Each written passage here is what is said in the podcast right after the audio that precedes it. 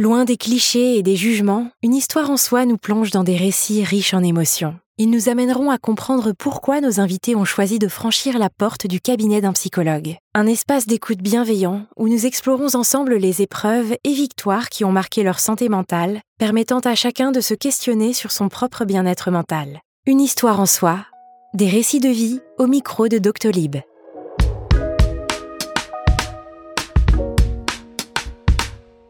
Comment affirmer sa véritable identité et s'accepter pleinement quand le monde qui vous entoure est à la fois un miroir et un tribunal? C'est le récit de Franck qui a décidé de partager son expérience de vie sur les réseaux sociaux, s'exposant ainsi à un public parfois bienveillant, mais souvent critique. Dans cet épisode, nous allons explorer le cheminement personnel de notre invité les épreuves qu'il a dû affronter au sein de sa famille, les défis qu'il a rencontrés sur les réseaux sociaux et comment il a trouvé la force de persévérer malgré les obstacles. Une conversation inspirante sur la quête de soi, l'acceptation et le pouvoir de la résilience. Dans la seconde partie de cet épisode, Marie Lapi, psychologue clinicienne et psychothérapeute spécialisée en psychotraumatisme, nous apportera un éclairage et des conseils sur l'impact que peuvent avoir les réseaux sociaux sur l'estime de soi et la santé mentale. Bah moi j'ai une, enfance un peu particulière, même pas particulière forcément, mais je viens de Corse, donc euh, je viens exactement, je suis né à Ajaccio, dans le sud de la Corse, puis j'ai déménagé à Porto Vecchio, puis euh, j'ai passé un, bout de mon enfance à Propriano. Toutes les lettres qui finissent par un O, on adore, enfin bref. Et, euh, et cette enfance a été un peu particulière parce que j'ai évolué dans un, dans un contexte un peu fermé d'esprit, un peu compliqué, un peu. j'ai pas beaucoup de liberté d'être moi-même. C'était compliqué, mais j'ai vécu une belle enfance quand même en Corse, entouré de ma famille. Et, euh, c'était un, quand même un beau moment de vie. Mais euh, on va dire que euh, c'était un beau moment de vie, mais dès le début de mon adolescence, c'est transformé en catastrophe de vie. Et c'est dans ce lieu-là que j'ai un peu connu un peu le harcèlement que je ne connaissais pas, à cause d'une homosexualité que je ne connaissais pas non plus. Donc j'ignorais un peu toute la vie, mais je l'ai découvert un peu trop rapidement à travers la Corse. J'ai décidé de faire du coup mon coming out en troisième à mes amis du coup de ma classe qui euh, était trop confiant pour moi. Et je m'attendais pas du tout à cette réaction. Et j'étais tellement heureux et, je me suis juste euh, fait confiance à moi-même. Et je montrais que j'étais plus fort que ce que je pensais l'être.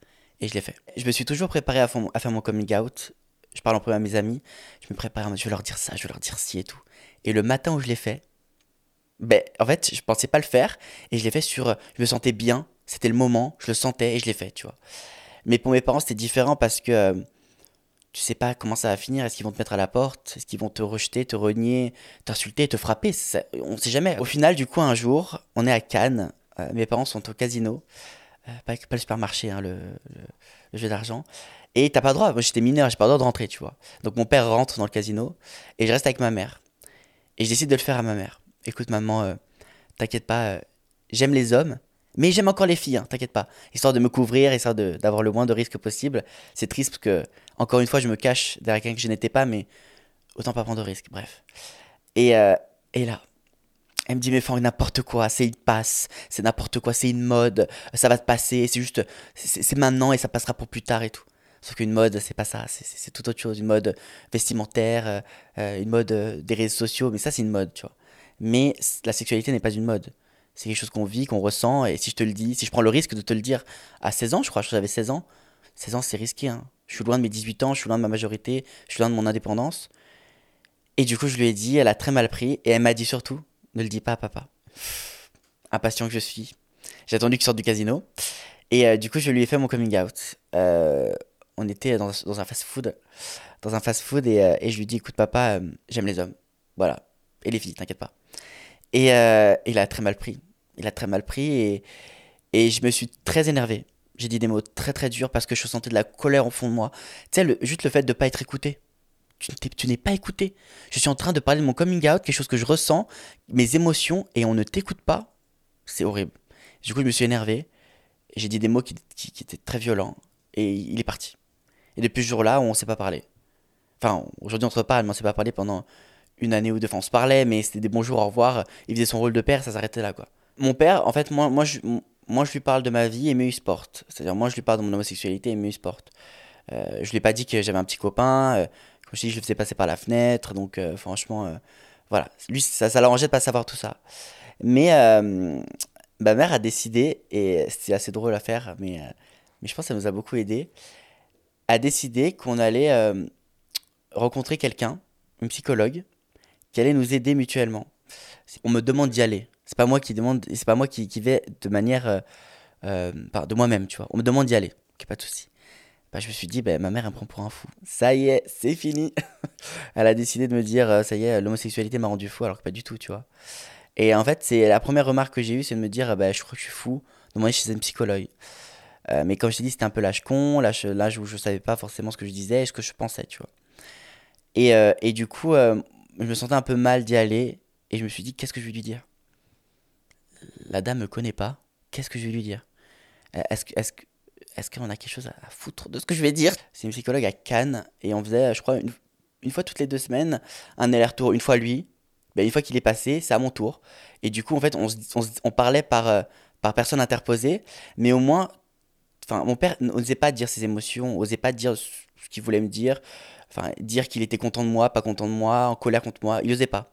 Mais il lui disait à sa psychologue. Et du coup, après, moi, je passais, je pouvais un peu savoir, même si elle ne doit pas normalement le dire, mais elle le dit pas, mais elle, essaye de, transcrire un peu ce qu'il a ressenti, et euh, où, sont les points d'amélioration, où sont les points critiques.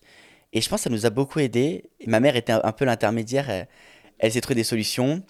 Et, euh, et, du coup, voilà, c'était un peu compliqué, mais euh, le plus important, c'est juste d'être écouté, et même si c'est pas forcément par mon père, si c'est un intermédiaire, c'est parfait. Mais je je croyais pas au psychologue, je croyais pas au psychiatre, et je me disais, je, suis fou. Est-ce que je suis fou si, Est-ce que je vais parler à un psychologue ou un psychiatre? Est-ce que je suis fou d'en parler? Je sais pas.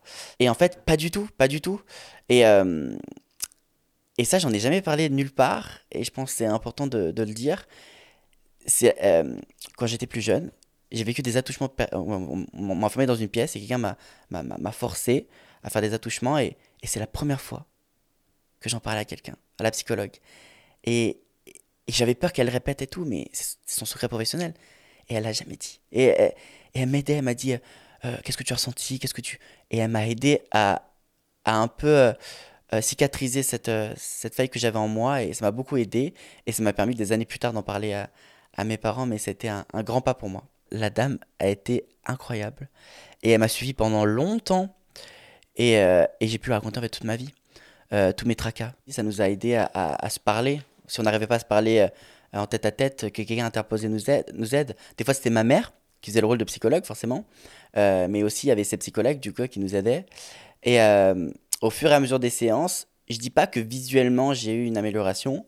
Peut-être que lui en sentait une, mais moi, du coup, je ne connaissais pas son ressenti profond. Et un jour, il s'est passé un truc de fou. je, je, je, fais ma Pride, une marche des fiertés, où on célèbre un peu toutes nos différences et, et c'est un beau moment euh, de l'année pour moi et qui me marque. Et en fait, euh, j'attends derrière le char et, euh, et on attend que la marche commence, que la musique commence, que tout le monde fête et crie, chante. Et là, du coup, j'entends le monsieur qui dit Bon, écoutez, c'est le moment où on vous laisse le micro, où vous venez vous parler et c'est à vous qu'appartient cette marche et on, et on vous la laisse à vous. Et là, j'entends On va laisser parler Jean-Pierre. J'ai même pas entendu le nom de famille que je savais que c'était moi. Et je vois mon père débarquer sur le char de la Pride euh, avec son t-shirt rose. Tu vois, il, voulait, trop se mettre dans l'ambiance. Et, euh, et du coup, il est en train de, bah, de dire devant tout le monde hein, qu'enfin il m'accepte et euh, qu'il est désolé pour toutes ces années qui, qui sont passées et, et qu'il me trouve très courageux.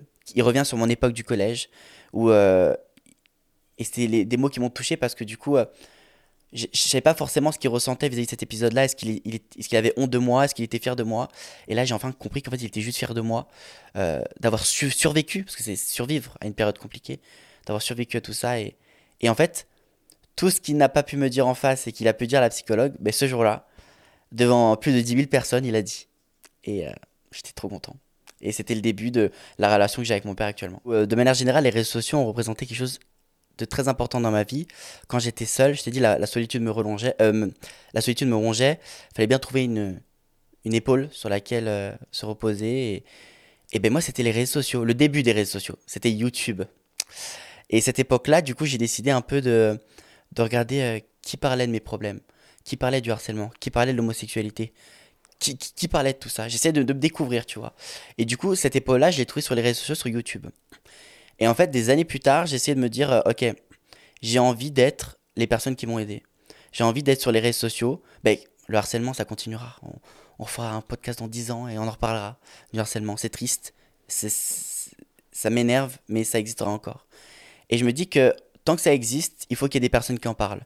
Et il y a des années, ce sont ces personnes-là qui m'ont aidé. Ben, cette année-là, ça va être moi qui vais les aider. Ceux qui vivent le harcèlement maintenant, ceux qui vivent le jugement, euh, ceux qui vivent les coups, les insultes, les crachats comme je les ai vécus. Et du coup, ça, déjà, ça m'a euh, aidé, ça m'a épaulé. Euh, du coup, j'ai commencé sur YouTube également. J'ai fait quelques vidéos, des tutos un peu comment faire son coming out. Comme s'il y avait une manière de le faire, mais, mais suffit de dire aux gens comment faire pour peut-être que ça les aide à trouver une solution. j'ai parlé de mon harcèlement.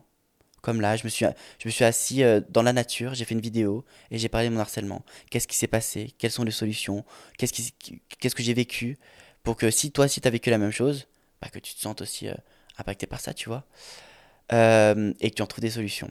Donc ça, c'est le début de, de, tout. C'est juste ce sentiment de vouloir aider les autres. Et d'être un peu euh, l'épaule et, et l'oreille. Il y a une étape un peu euh, qui m'a fait vraiment peur, où j'essaie de faire une vidéo où j'aménage mon appartement, et notamment ma terrasse. Je fais une vidéo où j'aménage ma terrasse, on voit un bout de ma terrasse, enfin on voit un bout de la rue dans laquelle j'habite.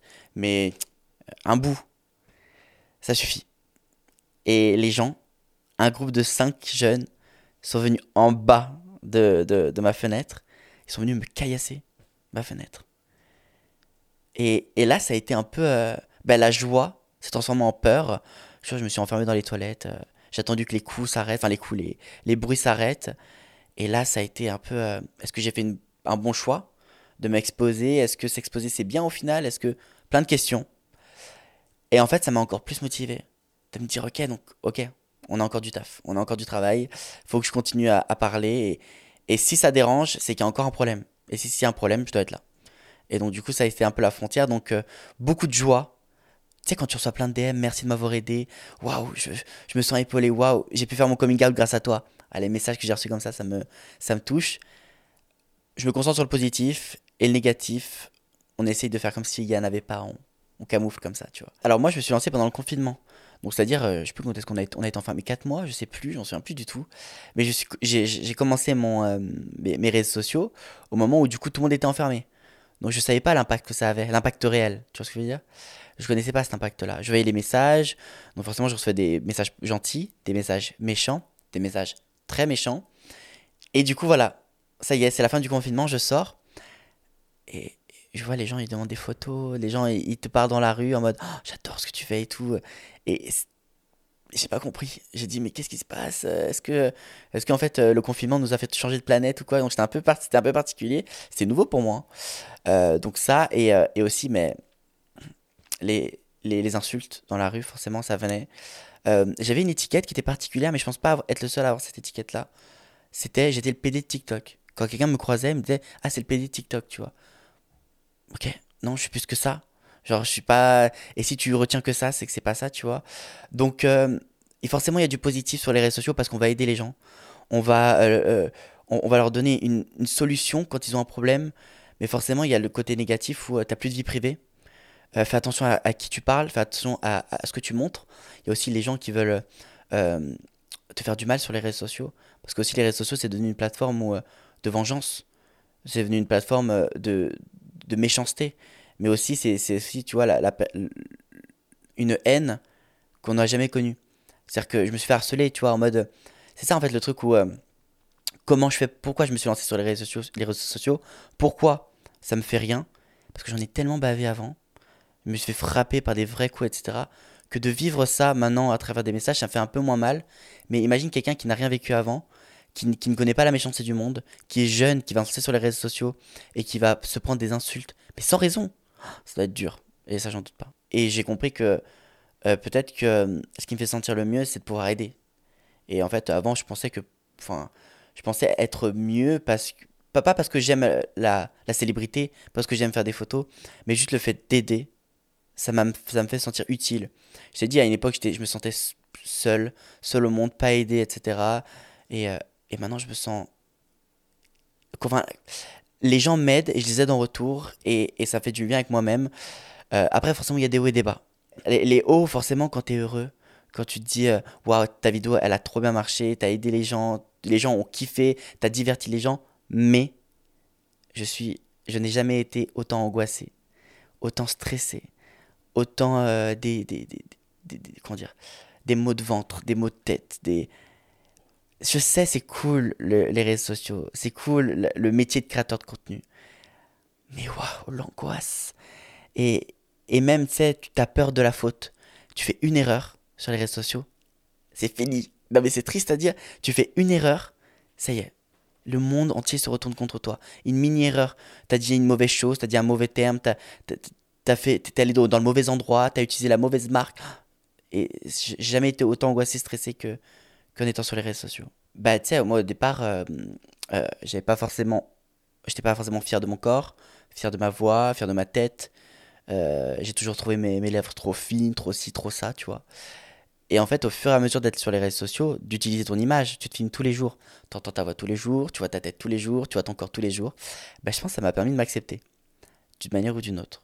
Après, il y a des moments forcément où, euh, euh, quand tu vas mal dans ta vie, bah, du coup, tu vas mal dans tes vidéos. Tu sais, des fois, euh, je, vois des vidéos de moi où je suis pas très bien entretenu, j'ai ma barbe toute longue. C'est le moment où je vais mal, tu vois. Et forcément, ça reflète la vie que je viens aussi derrière, tu vois. Donc ça m'a beaucoup aidé parce que du coup, tu t'habitues à ton image, donc tu t'habitues à qui tu es, tu te vois tous les jours.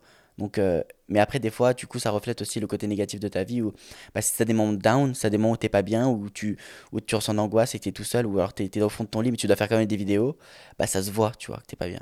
Et c'est bien aussi, des fois, des fois j'ai fait deux trois vidéos où je me montrais mal, et les gens, en fait, ont bien réagi aussi. T'es pas obligé que de te montrer bien sur les réseaux sociaux.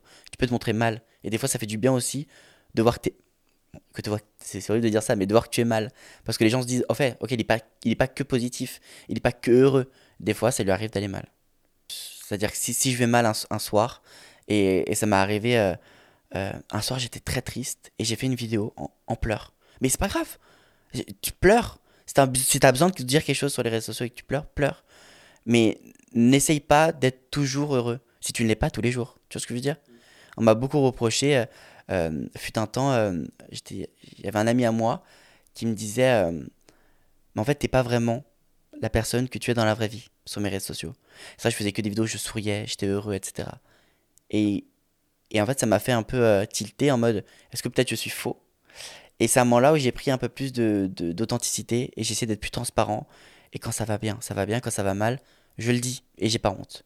La dernière fois, je me disais, euh, je me disais, euh, waouh, ce soir la vidéo elle a pas trop bien marché, 10 000 vues et tout. 10 000 personnes qui ont vu la vidéo, c'est déjà énorme, tu vois. En fait, on s'en rend pas compte, la guerre des chiffres tue un peu euh, justement ce qu'on disait, etc. Mais je me rends pas compte.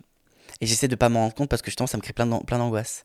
De me dire qu'il il y a plein de stades de France sur mon compte TikTok, c'est assez énorme, tu vois. Donc j'essaie de pas me le dire et je fais vraiment et un peu ça c'est ma, on va dire c'est ma, c'est ma devise de cette rentrée. Je veux faire des vidéos et je veux kiffer faire mes vidéos, qu'on les voit ou qu'on les voit pas. Le plus important c'est que je veux quand je clique sur le bouton publier, être fier de moi, fier de ce que j'ai fait, fier du message que je vais envoyer, c'est le plus important.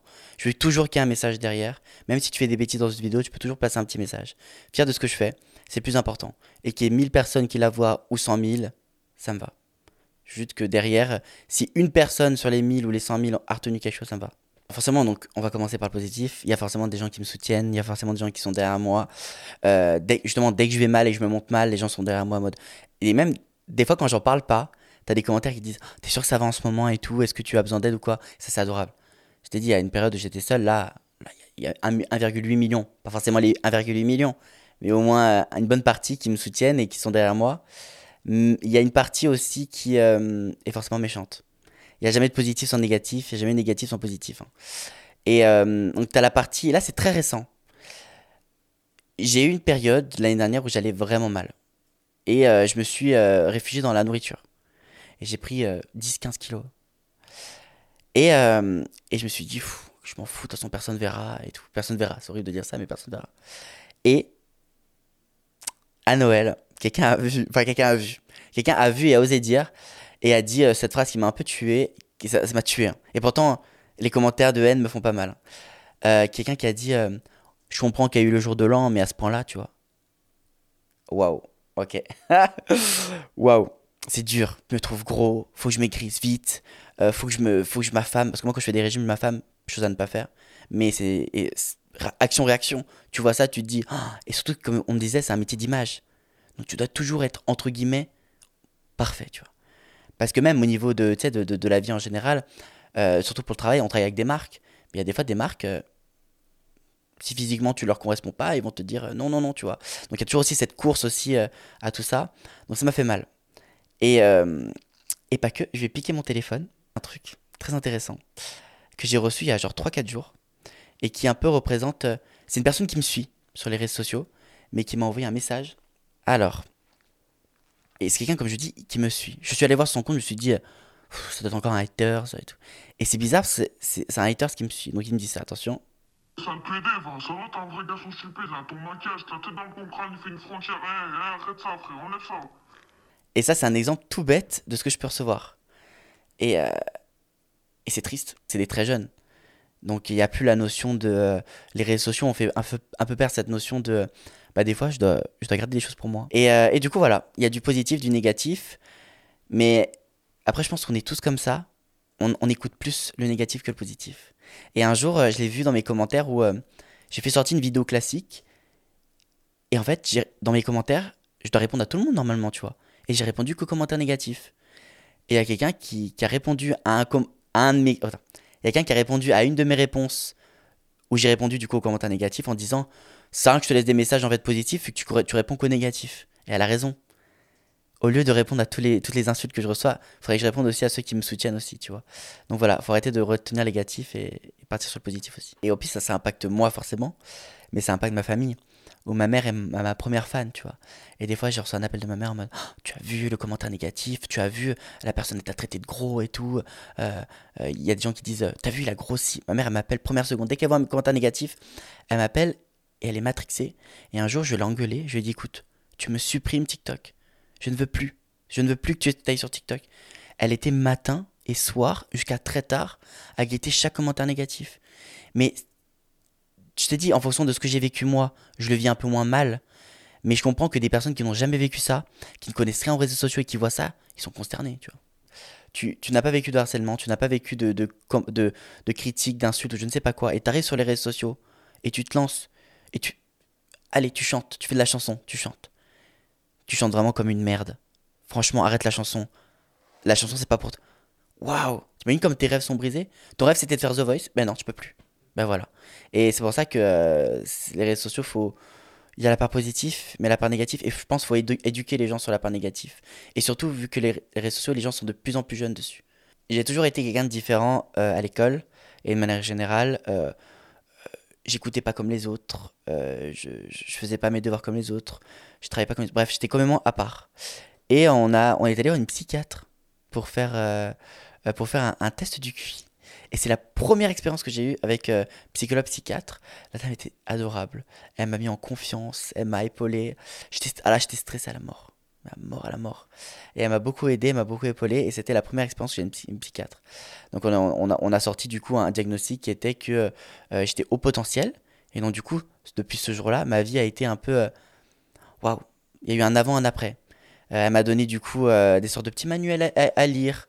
des, comment vivre un peu son le fait d'être au potentiel et je lisais je lisais je lisais je lisais et je me sentais dans ces livres je me ressentais et en fait tu sais je comprenais pas mes émotions je savais pas ce qui se passait au fond de moi dans ma tête etc et de lire le livre ça m'a énormément aidé et euh, si j'avais pas si pas j'étais pas passé par cette étape de psychiatre j'aurais jamais pu savoir ça et pourquoi j'étais différent et pourquoi je me sentais différent du coup, il y a eu l'étape aussi de la psychologue où du coup, ça a aidé ma relation avec mon père.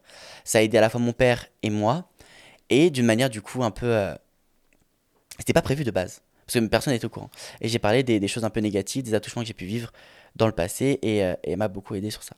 mes parents, et, surtout, euh, peut-être l'envie d'être.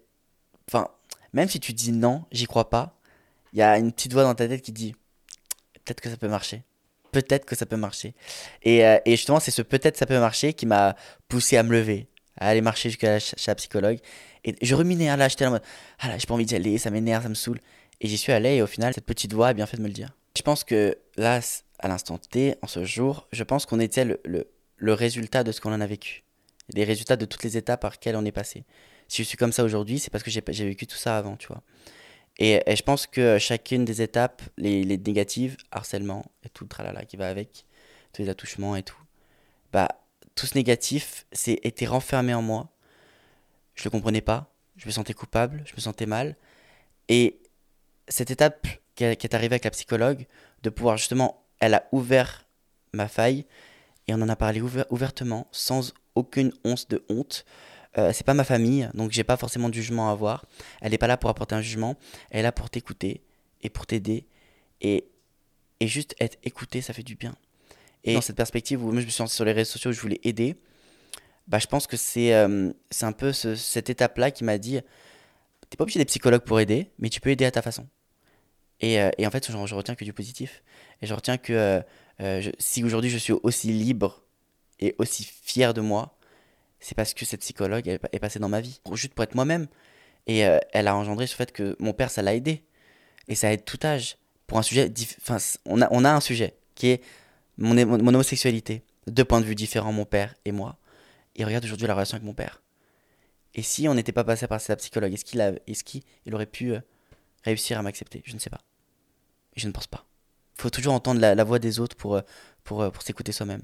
Moi, la seule chose que je pourrais dire, c'est que, que, je sais pas, genre, il faut toujours être fier d'être soi-même et, ne jamais écouter les autres. Jamais, jamais, jamais. Si j'avais écouté les autres, je, je n'aurais jamais porté de couleur. Si j'avais écouté les autres, je, je, je me serais jamais décoloré les cheveux si j'avais écouté les autres. Je, je, je, me serais jamais maquillé. Enfin, ma vie a toujours été euh, un, un, complexe parce que toujours quelque chose a eu, enfin toujours quelqu'un a eu quelque chose à dire de ma vie. Et, euh, je pense qu'il faut juste s'écouter soi-même et parler à la personne dont on veut parler. Et euh, moi, j'ai choisi les personnes à qui je voulais parler au bon moment. Et, et aujourd'hui, je suis fier de qui je suis et il faut toujours être fier de qui l'on est.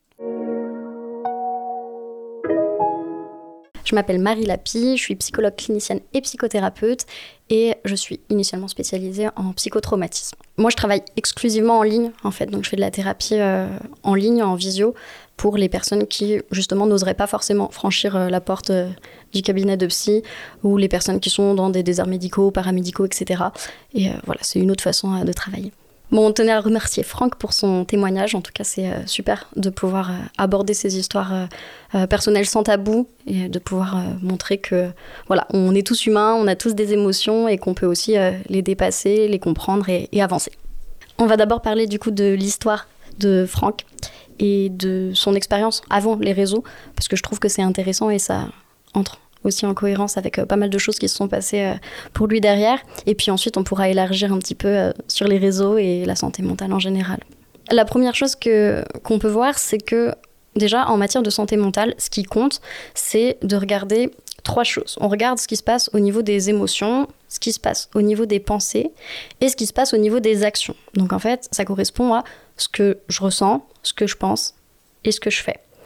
Pour être en bonne santé mentale euh, de façon générale, il faut que tu puisses tirer un trait entre ces trois choses et vérifier que tu es bien en cohérence. Donc ça signifie euh, prendre conscience de ses émotions, euh, écouter ses pensées et puis aller au bout de ses actions aussi.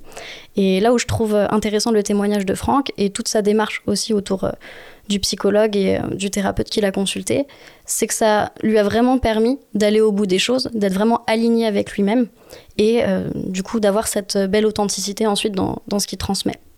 Hum, ce qui m'a marqué aussi dans ce qu'il dit, c'est euh, tout le côté euh, communication avec son entourage, notamment avec son père.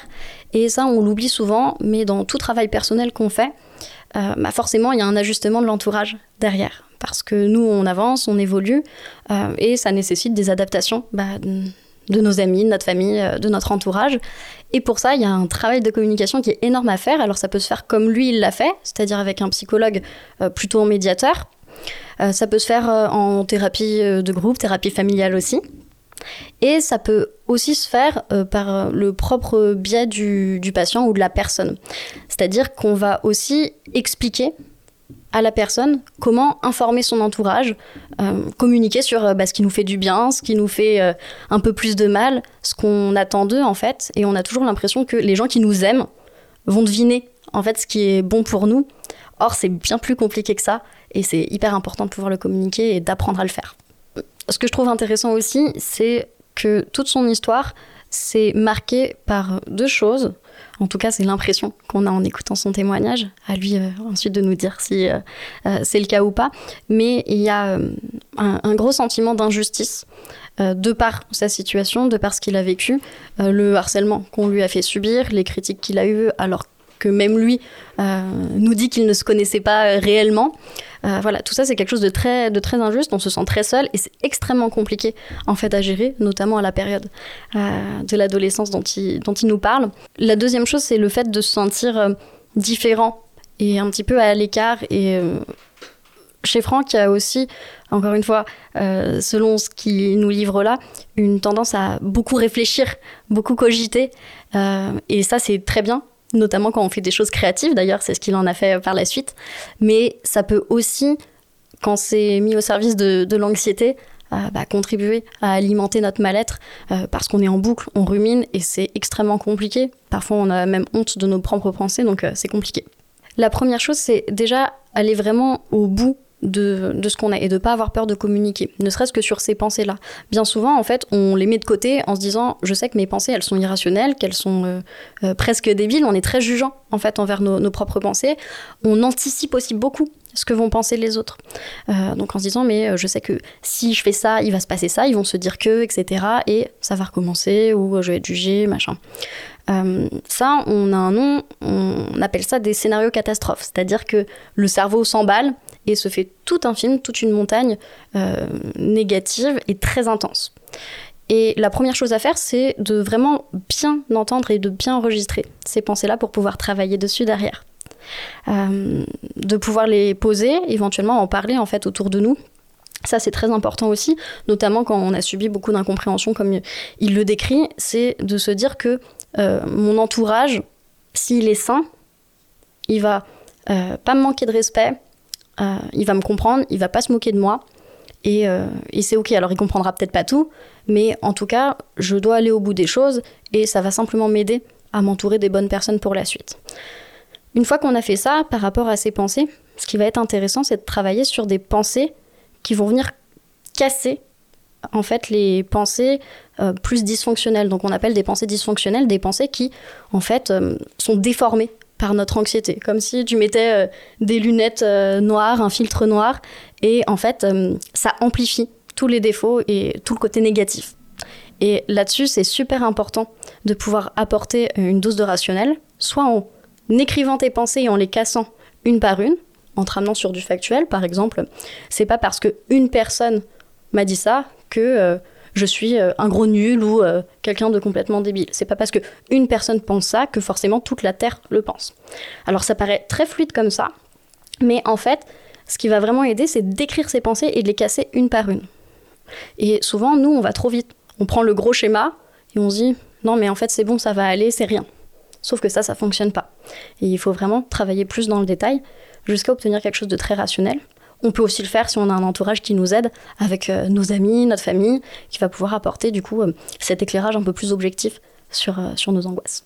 Le but premier aussi, je trouve, quand on va consulter un psy, et c'est un petit peu ce qu'a fait Franck au fur et à mesure, par lui-même aussi, c'est de prendre conscience de ses ressources et de ses forces. Et la chose, une des choses les plus importantes, c'est en fait de pas se laisser subir et de prendre le pouvoir sur la situation. Et c'est là où je trouve que euh, Franck a été très fort et il l'est toujours, c'est qu'il reste dans l'action, il reste actif et il se laisse pas subir euh, les choses. Et ça, c'est très très important en termes de santé mentale. Euh, une autre force aussi qui, qui entre en, en jeu, c'est tout ce qu'il a réussi à créer autour de son activité, autour de, de lui, et de transmettre en fait des messages qu'il aurait lui-même aimé avoir. Ça rend euh, la chose vraiment euh, intense, authentique, et je pense que c'est aussi ça que les personnes euh, peuvent aimer chez lui. C'est aussi ce qui va nous amener, nous en tant qu'êtres humains, à garder cette motivation et, et ce bonheur. C'est avoir du sens dans les actions de notre vie quotidienne. Et puis du coup, d'un point de vue général, les réseaux sociaux ont vraiment euh, changer et bouleverser aussi le rapport qu'on peut avoir avec soi, avec les autres. Il y a plein de choses qui rentrent en compte, mais la première chose, c'est que les réseaux sociaux, on y a accès tout le temps, à n'importe quel moment.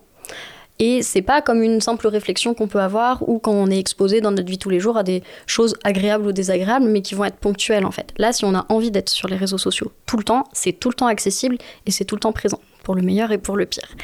Et ce qui est compliqué, c'est à la fois la comparaison avec ce qu'on va voir, mais aussi avec ce qu'on imagine et ce qu'on déforme. Et c'est là où toute la perception qu'on peut avoir joue un rôle et elle est différente en fonction de chacun. Et notamment ce dont on parlait tout à l'heure, avec les différentes failles qui existent euh, chez chacun de nous. Et ce qui est compliqué, et ça c'est un biais qu'on a tous à l'intérieur, c'est que quand on regarde quelque chose, ça va toujours appuyer et résonner sur quelque chose de personnel. Donc on peut se servir des réseaux sociaux pour se motiver, mais on peut aussi les subir, ces réseaux sociaux. Euh, et pour ça, bon, c'est important de prendre des petites habitudes, peut-être on en parlera tout à l'heure, mais euh, notamment faire le tri dans ces réseaux, etc. Il y a plusieurs aspects négatifs euh, qui ressortent des réseaux sociaux. Déjà, cette quête à la perfection. Il y a aussi quelque chose qui ressort beaucoup, et ça, ça on parle beaucoup de santé mentale, c'est génial, mais il y a aussi tout ce côté développement personnel et psychologie positive un peu toxique de euh, les émotions négatives, ça sert à rien, c'est pas utile. Et ça, c'est hyper intéressant parce que c'est Franck qui en parle dans son témoignage de j'ai compris en fait qu'il fallait pas que je sois euh, positif et joyeux tout le temps, que ça correspondait pas à qui j'étais au fond. Et en fait, c'est ça, c'est qu'on a l'impression que nous, on n'est pas comme les autres, que nous, on n'est pas normaux. Et euh, en fait, ça, c'est pas OK et ça vient euh, accentuer et appuyer sur des failles qui sont déjà présentes. D'un point de vue plus positif, c'est aussi euh, des ressources qui sont inépuisables. Il y a beaucoup de choses différentes sur plein de sujets et si on cherche correctement, on trouve des choses qui vont être bonnes pour nous, qui vont nous motiver, qui vont encore une fois donner du sens, montrer qu'on n'est pas isolé aussi. Et ça, c'est super important. Et c'est aussi un petit peu ce qu'il voulait lui euh, apporter. Franck en disant moi j'aurais aimé euh, qu'on me dise tout ça, j'aurais aimé qu'on montre que c'était possible, que c'était euh, ok. et ça c'est important, c'est-à-dire que les réseaux sociaux ça peut servir à ça aussi, à se dire ah ben oui en fait moi aussi je suis comme ça et je ne suis pas seule. Donc peut-être que c'est ok pour en parler et ainsi de suite. Ça montre aussi la vraie vie. Encore une fois, ça dépend des, des personnes qu'on va pouvoir suivre, mais c'est intéressant de voir que la vraie vie, c'est des difficultés, des, euh, euh, des soucis, et qu'on arrive aussi à les surmonter. Et ça donne des exemples, en fait, des choses auxquelles on n'aurait pas forcément, euh, des choses auxquelles on n'aurait pas forcément pensé, qui vont en fait venir activer une route qui sera plus claire pour nous. Alors, comment on avance avec tout ça? Il y a pas mal de petites habitudes qu'on peut prendre. La première chose, c'est sur ce qu'on publie sur les réseaux sociaux. Moi, je conseille vraiment de publier des choses sur lesquelles on est OK en fait. C'est-à-dire qu'on va pouvoir appuyer sur euh, des interrupteurs et en fait, ça va pas nous, détruire. Ça, c'est très important, sinon on ouvre nous-mêmes une brèche et euh, qu'on ne saura pas refermer tout seul. Donc euh, ça peut être compliqué parce que parfois on, a envie aussi de publier pour avoir du soutien, mais c'est très important de pouvoir savoir où chercher le soutien et tout le monde n'est pas bienveillant sur Internet et ça il il faut pas l'oublier. On peut parler du coup de son travail sur soi et de ses avancées, mais euh, de façon claire, limpide. Plus on va hum, montrer que c'est compliqué pour nous et plus les personnes qui sont euh, euh, dans des mauvaises intentions vont appuyer dessus. donc voilà, on parlait de façon décomplexée, on n'est pas parfait et, et c'est ok. ensuite, d'un point de vue plus général, moi je conseille vraiment de s'imposer euh, des sortes de petites digital détox. Donc, euh, idéalement, un jour par semaine. C'est euh, difficile, mais c'est nécessaire pour couper et ça permet aussi d'avoir ce, ce recul-là et de stopper, soit de stopper les pensées qui sont pas forcément agréables pour nous, soit à défaut de les couper, si ça fonctionne pas, ça permet de bosser dessus, comme on en a parlé tout à l'heure. ensuite, idéalement pareil, une fois par semaine, mais si on le fait déjà une fois par mois, c'est bien, c'est de euh, veiller à ce que nos abonnements et à ce que nos réseaux sociaux soient des choses qui nous portent et qui nous apportent. Et en fait, je peux suivre tel compte parce que ça me fait du bien à un moment donné et euh, euh, voilà, mon algorithme va favoriser, va favoriser tel type de contenu. Euh, et en fait, à d'autres moments, parce que euh, j'ai avancé, parce que j'ai un autre vécu, c'est un contenu qui va m'activer, qui va me mettre mal émotionnellement. Donc en fait, il faut vraiment, quand vous consommez les réseaux sociaux, essayez d'être attentif à vos émotions, à vos signaux aussi euh, dans le corps. Hein. Souvent, ça se traduit, on a de la tension, de la frustration. Parfois, ça nous fait du bien, parfois, ça nous fait du, mal. Et c'est très important de pouvoir faire le tri dans les comptes qu'on suit. Il y a un autre truc qui est super important et que j'ai pas dit, c'est le fait de pas banaliser ou minimiser la violence. Et ça, euh, bah, Franck, on le voit un petit peu quand même. Peut-être que ça reste, je ne veux pas me prononcer à sa place, mais j'ai l'impression que ça reste aussi un petit peu pour lui de par son, histoire, son historique, où il dit euh, qu'il en fait une force, c'est-à-dire il a vécu du harcèlement, il sait ce que c'est, il, il se sent armé aujourd'hui pour, euh, pour l'affronter. Mais du coup, c'est presque comme si on en arrivait à se dire de toute façon, on ne peut pas l'éviter et ce commentaire, j'y prête pas attention et voilà. Et en, réalité, dans les faits et en toute logique, en toute logique il a raison, puisqu'il ne peut pas faire grand-chose, mais c'est hyper important, euh, surtout si on commence à, s'exposer sur les réseaux sociaux, de rien laisser passer. Autant qu'on pourrait euh, dire stop à quelqu'un euh, dans une relation qui lève la voix sur nous, qui nous insulte, c'est déjà à ce moment-là qu'il faut dire stop. Et en fait, c'est pareil, sur les réseaux sociaux, il faut faire hyper attention à qui vous acceptez, à qui peut commenter. Et euh, j'ai n'importe quoi, mais tout ce qui est euh, déjà les conseils qui sont pas sollicités, les opinions qui sont pas sollicitées, euh, enfin c'est hyper important de recadrer les choses, de trier. souvent on entend les personnes s'exposent, donc en fait elles s'attendent euh, elles s'attendent à, euh, en recevoir, euh, à, s'en prendre plein la tête. Il y a du bon, il y a du mauvais, mais non, en fait, le respect, c'est pas censé être quelque chose. Enfin, l'irrespect plutôt, c'est pas censé être quelque chose de, de commun et normal. Il n'y a pas d'un côté le respect, d'un côté le manque de respect. Non, c'est d'un côté les gens sont d'accord ou pas d'accord, oui, mais toujours dans le respect. Et ça, on a tendance à l'oublier.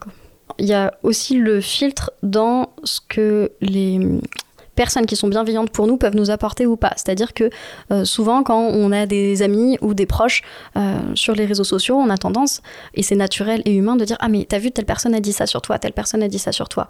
Et en fait, on alimente la chose et euh, on vient pourrir un petit peu les limites sans le vouloir, que l'autre essaye de dresser. Et c'est ce que Franck a, bien réussi à faire, c'est qu'il a dressé des limites. Il, a dit, bah moi, en fait, ça, je veux plus en entendre parler, c'est ok. Et puis il parle à un moment donné de sa mère qui parle de commentaires négatifs, etc. Et c'est humain, on s'inquiète tous pour les gens qu'on aime. Euh, mais en fait, la meilleure chose qu'on peut faire, c'est de stopper la chaîne de diffusion des propos négatifs, haineux ou qui servent pas tout simplement à la personne, qui sont pas utiles, et euh, de pas forcément euh, en parler pour polluer. Donc euh, si vous voyez quelque chose euh, euh, sur, sur un ami, c'est vrai que c'est tentant à dire, mais la meilleure chose à faire, c'est de lutter pour que ce contenu soit supprimé et pas forcément tout le temps alimenter le truc en mode mais t'as vu, il appuie sur ça, il appuie sur ça, il appuie sur ça, parce que mine de rien, on retraumatise aussi la personne en tout cas, si on ressent de la souffrance par rapport à ça, ça peut être important de consulter et de se faire aider si on n'arrive pas à avancer et de pas attendre en fait d'être trop mal. C'est aussi à ça que ça sert euh, le psy. C'est que contrairement à ce qu'on pense, on n'est pas euh, là pour euh, faire seulement des thérapies sur du super long terme. On peut parfois faire quelques séances sur des points bien précis à la demande de la personne pour réussir à gérer telle ou telle chose. Et voilà, en quelques séances, c'est fait un des points sur lesquels on peut travailler, c'est de pas minimiser et banaliser les émotions désagréables qu'on peut ressentir euh, sur nos réseaux et de bien en prendre conscience et de bien les digérer. C'est comme ça qu'on va éviter qu'elles s'amplifient. En fait, c'est en accordant de l'importance aux petits signaux qu'on les digère tout de suite, les émotions remplissent leur rôle et du coup, euh, c'est ok. Si on n'écoute pas ces petits signaux en disant oh, mais c'est rien, en fait, euh, un signal qui n'est pas entendu, qu'est-ce qu'il fait? Il s'amplifie. Et en fait, c'est comme ça qu'on en arrive à, être débordé par nos émotions, par notre sensibilité. Et donc voilà, il faut apprendre à accorder de l'importance aux petites émotions désagréables. C'est comme ça qu'on les traverse plus rapidement. On va pouvoir aussi du coup euh, éventuellement regarder s'il y a euh, des blessures euh, émotionnelles, des traumas en termes d'estime de soi, d'image de soi, qu'on va pouvoir voir un peu comme des failles en fait qu'on va pouvoir refermer euh, et guérir, ce qui fait qu'ensuite les choses du quotidien ne vont plus venir appuyer, ne vont pas venir appuyer en fait sur, euh, sur ces failles-là. Euh, et puis, on va vraiment entendre la, la souffrance et, et, y accorder vraiment l'importance qu'elle mérite. C'est aussi la différence entre un ami et un psychologue, c'est que on, on entend de façon fonctionnelle qu'est-ce qui fait souffrance et comment on peut faire pour corriger en fait ce, biais-là en donnant des clés pour avancer, des choses concrètes à mettre euh, en place. Il faut pas hésiter à tester plusieurs psys et surtout à bien communiquer ce qu'on veut, ce qu'on veut pas. Alors c'est compliqué hein, quand on connaît pas, mais en se renseignant un petit peu euh, et en parlant de nos craintes aussi, parce qu'il y a différentes personnalités de psy, mais il y a aussi euh, différentes approches. Et voilà, il y a des choses plus concrètes que d'autres. Il faut le savoir. ce qui est important aussi et ce qu'on va faire, et c'est central en fait à toute thérapie, c'est euh, relancer l'estime, booster la confiance et euh, donner à la personne euh, tout ce qu'il faut pour qu'elle se sente en fait légitime et capable de. Une histoire en soi, des récits de vie au micro de Doctolib.